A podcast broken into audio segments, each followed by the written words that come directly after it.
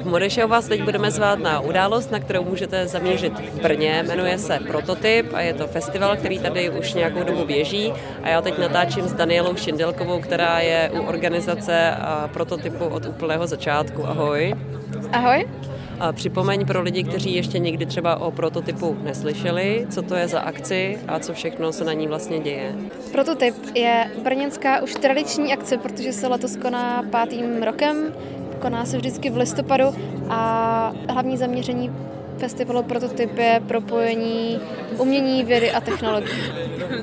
Zaměřuje se hlavně na vzdělávání lidí, na takovou jako osvětu nějakou, že vlastně není jenom o tom, že tyhle tři témata jsou sami o sobě, ale že jdou jako propojovat. Co všechno budete mít na programu? Je to tedy třídenní akce? Co se bude dít? Je to třídenní akce, začíná to letos pátkem, tím, že v pátek bude takový jako úvodní večer a celý ten festival otevírá jako modní přehlídka Fashion Performance a pokračuje to uh, live uh, hudebním programem. V dalších dnech se můžete potkat s různýma instalacemi od designérů a návrhářů, kteří jsou ze zahraničí nebo z Česka.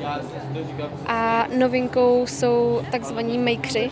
Minulý ročnících ještě na prototypu nebyli a má to na starost eh, brněnský Fab Lab, jde o to, aby se trošku dostalo do povědomí kutilství, která jako není záležitostí minulých dob, ale jde o to, že kutilové, kteří jako dokážou sami něco vyprodukovat, dokážou propojovat s moderníma technologiemi i nějakou vědu, zdravotnictví a podobné témata.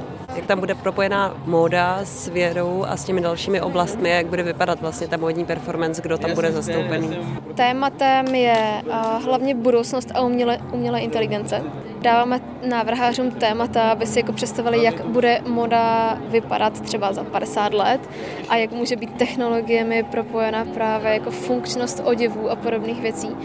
Uvidíme, co z toho jako vytvoří a to si myslím, že je největší lákadlo. Jaké designéry jste oslovili, kdo se tam bude prezentovat? Oslovili jsme několik návrhářů, ať už jsou začínající studenti ze střední školy umění a designu tady v Brně, kde vznikl nový obor Ecotextile Design, který je hrozně zajímavý tím, že zpracovává už použité materiály nebo nějakým způsobem vyřazené materiály. Dále jsou to jména jako Sára Winklerová, Jitka Filemonová. Co nabídnou ty další dva dny a potom módním úvodu? Další dva dny nabídnou hlavně představení těch makerů, kde budou představovat vlastně, co tvoří, jakým způsobem to tvoří a co vlastně nabízí všechny jejich technologie. A v ten pátek budou ještě live performance, a s nějakým vizuálním tvořením jako videomapping a hudba a propojení těchto dvou jako odvětví. Plus tam budou a různí designéři a návrháři, kteří tvoří jako na témat třeba umělá inteligence. Kde se to bude konat?